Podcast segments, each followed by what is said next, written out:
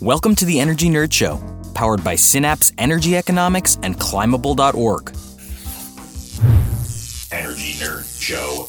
Who's our guest today? We got Wei Tai Kwok on the show, businessman and climate activist. Absolutely. Hi, Bruce. Hi, Jeannie. Nice to see you. I'm calling in from the West Coast, the San Francisco Bay Area. Thanks for being on the show. Looks like you're in a beautiful kitchen. Well, we are going to talk about uh, what we can do to electrify our homes, and uh, today we're going to share a case study a little energy nerdy case study of how uh, we go all electric and get rid of fossil fuels from our homes. Where should we start? I've been an environmental activist and climate activist for nearly 15 years, but it really wasn't until about five years ago that I started to hear a new term called building decarbonization come up. And I was wondering what would that mean? Because by then I had already gotten an electric car.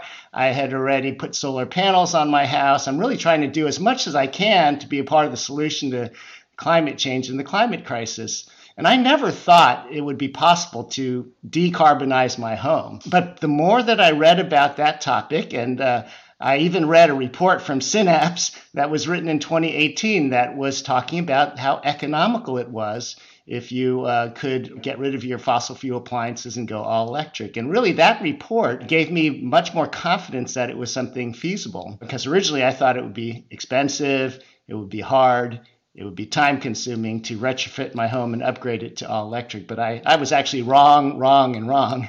And the more I learned, the more I realized that it was doable. So we can link to that report in the show notes, but of course it's out of date, right? And and now it's even more possible and cost effective to retrofit. Yes. Yes. You know, back in 2019, when I got on the road to doing it, uh, there were like no incentives available because it was so new. But I just wanted to try it anyways, and I, I, went looking for contractors to perform the work, and it was hard to find them. Many plumbers would want to try to talk me into keeping gas water heaters. Uh, or you know HVAC guys say, why do you want to switch to heat pumps? Just stick with gas. And so it actually uh, took a little looking to find uh, the right contractors, but they're out there.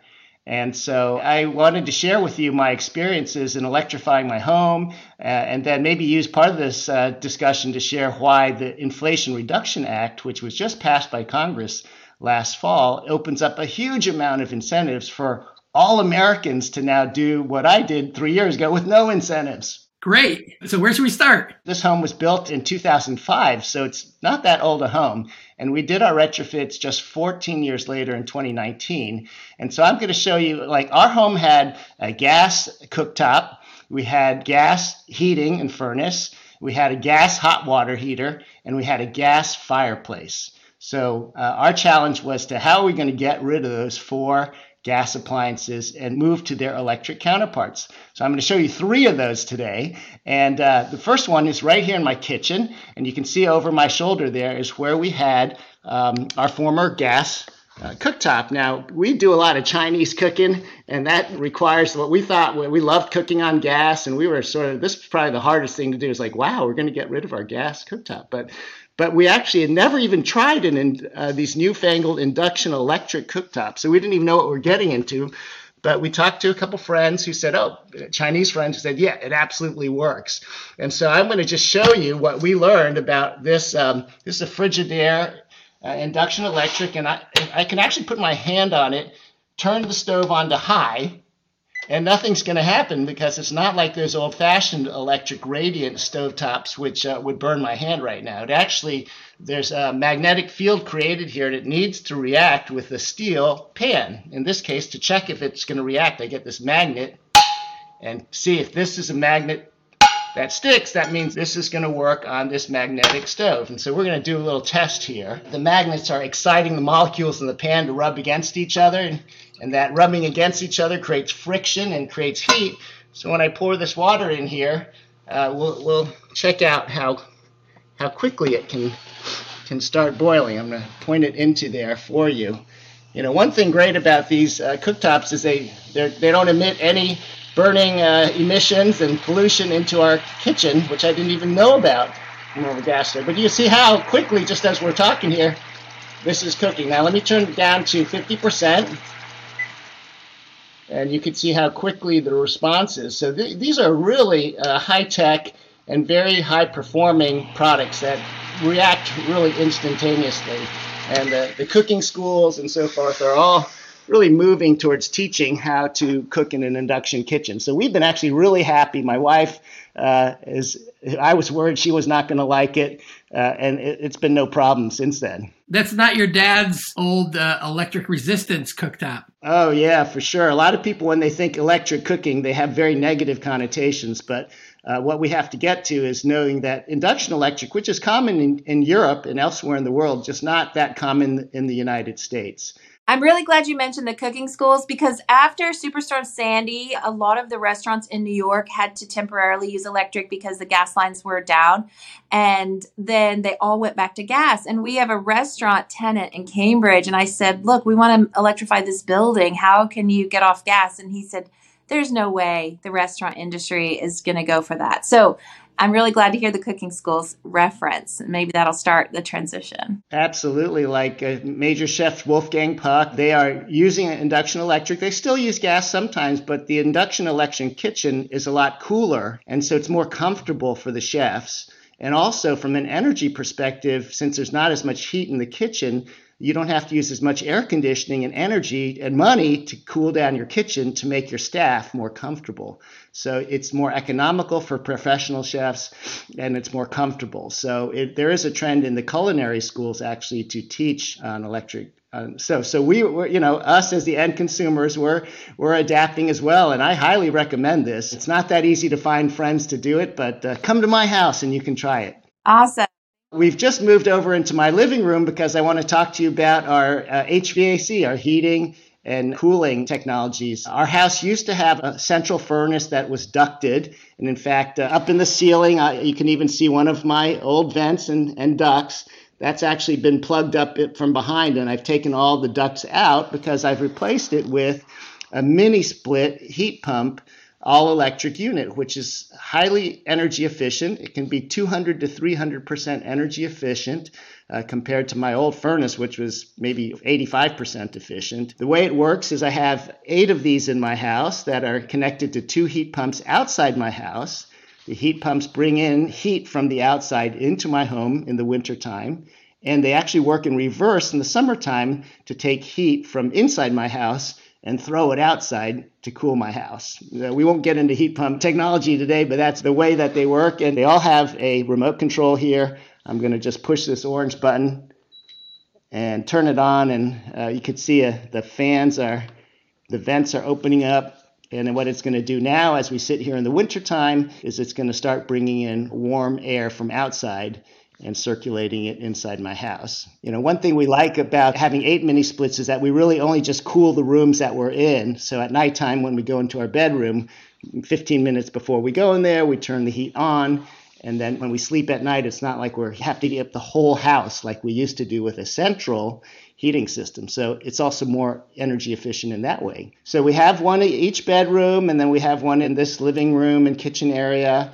And so there are eight of the units or eight zones in the house. One thing we were worried about was how noisy they would be since we now have the fan here, but they actually are super silent. Another thing uh, my wife was originally worried about was whether these things hanging on the wall would be ugly looking, but actually, you know, when you end up putting them there, you don't notice them after a while anymore. So uh, I wouldn't say they're that unattractive at all. And are the compressors, are they near the house, away from the house, near the neighbor's house? Yeah, that's a great question. So the compressors or the heat pump actually sits outside the house and uh, that was a concern also. How noisy would the fans be? But they are pretty quiet. Uh, they're more quiet in the summertime than the winter when they work harder and the fan sound is a little higher. But um, really, compared to the old-fashioned air-conditioned fan, which was big, and those those were actually way noisier. So I think the technology has just come so far in the last decade that these are really much more quiet. So yeah, our our neighbor has not complained yet. That's great. And you had central AC before that. We had a central AC with a gas furnace. Uh, we actually had two. We had a, we, we're a split level home with an upstairs and downstairs, so we had a unit for the upstairs and a unit for the downstairs. But we removed all that. A lot of people ask me, "Hey, Wei Tai, do we have to put these mini splits in, or can't we just use our existing duct system and replace the central furnace?" And the answer is yes. You can actually put heat pumps to replace your central gas furnace and HVAC system. It's just it happened that in my house, the ducting system was very inefficiently and poorly installed. And so the cold air from the air conditioner would lose a lot of its coldness as it traveled through the hot attic and coming into my house. So even as a brand new house, we, we never really got cool enough. So uh, when the mini split is inside your building envelope, it's very efficient because it, it takes the air from inside and heats it or cools it right there. It's not going through a duct system and losing energy on the way to its target room, right? So in my case, for my house, we went the mini split route. But many homeowners who want to upgrade their existing ducted system could potentially stick with that. That's so great. I'm curious about your bills because in the East Coast, a lot of people don't have AC to begin with, and then they put in heat pumps and they're way more comfortable in the summer because they've been living with just fans and but their overall energy bills do go up. But I'm curious between you, you used to have a gas bill and electric bill. So has the total gone down or stayed about the same? Well, that's a great question. And um, the answer is that after we lived in our all electric home for 12 months, a year, I dug out five years of our electricity and gas bills and uh, compared the four years before with gas and electric versus the one year that we had been all electric. And it turns out that the cost stayed the same or went down slightly. And so running an all electric house was a little bit less expensive for us than having gas and electric, which was what the Synapse Energy Report was hypothesizing for California, my climate zone. And so I was very pleased to see that the research uh, bore out in real life.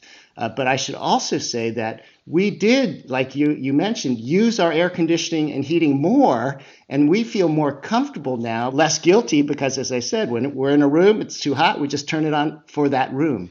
So I think we're getting those energy efficiency gains and more comfort in the different seasons. So that's that's been a real win for us. I want to ask about investment costs, but I think first maybe uh, we should finish the tour. Sure. Let's keep going on the tour, and we're going to stop at one more place and that's our living room. And uh, because I want to show you our fireplace. This was uh, a fireplace that used to be a gas fireplace, and uh, we almost never used it here in California. Uh, because it, it, doesn't really get that cold. And so I retrofitted it myself, took out the gas log set, and put in an electric log set. And uh, with this remote control, I'm going to turn it on for you. You can see that it actually is LED lighting on the front side and there's a projected image of flames on the backside there. And so this actually is not generating any heat right now for me, although I could turn on a heater and it is really just like a hair dryer, 1,500 watts, pushing warm air out. So if I wanted, I could have that sensation of warmth coming out here. But uh, right now, for now, I'm just keeping it uh, as a visual centerpiece. Since this is a resistance, it is about 100% efficient. And so there's no need for me to turn that 100% on when I have my heat pumps working at 250 or 300% right next door, right? That would be silly. So I actually have never turned on the heating function of this uh, fireplace, thanks to my heat pump HVAC uh, mini splits. One thing uh, Nerd Show audiences worry about is um, reliability and resilience and all that. And I'm wondering, um, have you had any issues before or after your house electrification project with regard to power outages and uh, PG&E? Yeah, that's a great question. A lot of people worry that if we focus just on electric and there's increasing power outages here in California, for example, what do you do? Uh, my answer is like, what are we going to eat? Well, we're going to eat peanut butter sandwiches and apples and bananas. That's our resiliency measures. But all kidding aside, I do have a solar system, which I installed 10 years ago 15 panels, 3.5 kilowatt system on my roof. Uh, which was enough for the time being at that time, but I probably need to add a couple more panels now that I have an electric car and I have all electric appliances. Um, I have not installed battery backup yet for my solar system because that would be a solution to what you're talking about for power outages. I could have solar plus storage on premise here. But at the moment, I must say I'm holding out for this new wave of electric vehicles that are vehicle to grid or vehicle to home technology, where the lithium battery in my car is actually going to be used to power my house rather than me hanging a $10,000 battery on my garage wall, which I use maybe one or two days a year. Uh, I sort of am, am uh, looking towards that next uh, breakthrough in technology. Now, the Ford F 150 truck, Lightning, that was released, in fact, does exactly that. And so that's probably the most prominent example of uh, the future of interrelation between EV and homes uh, for, for resiliency. The cars are capable of doing it, but the software has not been uh, developed just yet. I hope that in the couple years ahead, that this is not a five or 10 year thing even, but just maybe a two or three year window for the, the EV manufacturers to race in and fill that, that need for resiliency. But I should mention, thanks for asking about uh, solar panels and so forth, because I showed you three appliances that I've done. The fourth one, my hot water heater, I'll have to show you a picture of afterwards. But uh, after I replaced that, it meant that we were using no more natural gas in our house. So I called up PG&E and told them, please take away my gas meter. And they came and I disconnected from the gas grid uh, and became, therefore, a zero emission home. By the way, this only took me in total 45 days from the time that the contractor started working on it to the time that everything was done and the gas meter was taken away. So my original perception that this was going to be time consuming, costly, complicated, difficult, I was so wrong. And it's actually electrifying our home and getting to the zero emission home is much easier than we think as Americans. And so I highly encourage everyone to think about doing what I thought was impossible and to just get on the road to zero emission homes. And that's really the, the core of what we're trying to do here is move away from fossil fuels in our lifestyles. And so I actually wanted to pivot and talk about the Inflation Reduction Act and why that's such an exciting game changer that's available now to all Americans, which when I did this in 2019, I, I think I got about $500 in tax rebates. By the way, my whole job that I talked about cost about $50,000. Half of that, 25,000 was in the HVAC mini splits and then about 10,000 was in my water heater. This one was the bargain at $500. Uh, my cooktop was about $3,000. And I also did insulation in the attic and gap sealing and some energy efficiency measures. But today, uh, because the Inflation Reduction Act passed Congress last year, and it's the single biggest um, incentive package that our country has ever done to try to solve the climate crisis and to encourage end customers like ourselves to participate. As of January 1st, 2023, there are three important things I would leave your listeners with. Number one, is that solar systems now have a 30% tax credit for the next 10 years. Originally, this was set to expire and go to zero next year, but it's now been extended for 10 years to put solar on your roofs. That's fantastic. Uh, the second 30% times 10 years is related to the heat pump technology I was talking about for heating my home and for water heaters.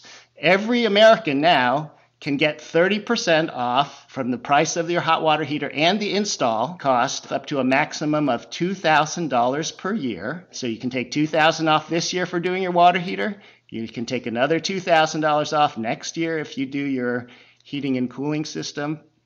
And so every American uh, can have access to the 30% for heat pump water and heat pump space heating. The third uh, big news is that uh, for average income and low income Americans, you have even more benefit than 30%.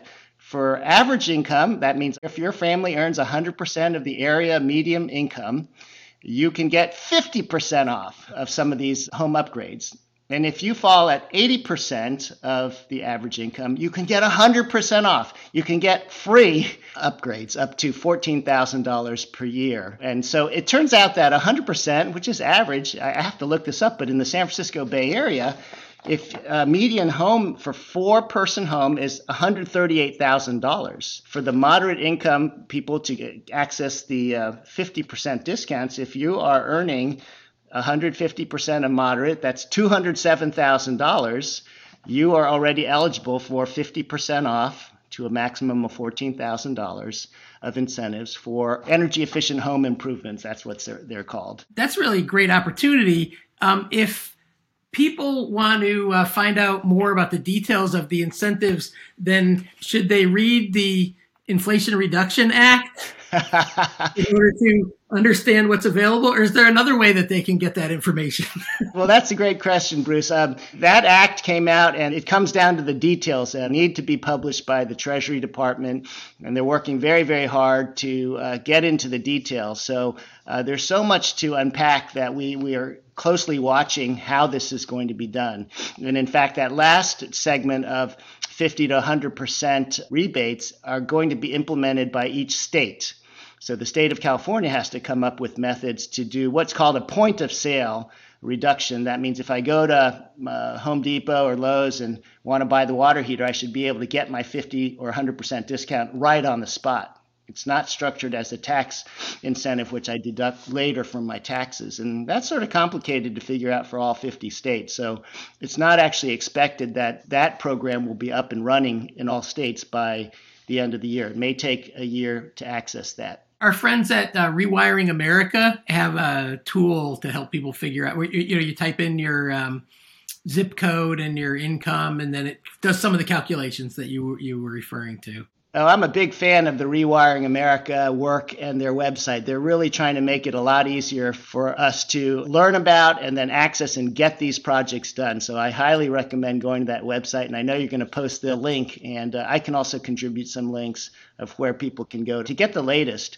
Uh, I do think and hope that the uh, installation channels, the, the plumbers and the HVAC installers of the world, that they're going to ramp up on this complicated stuff. And of course, your tax planners will also be ramping up as well.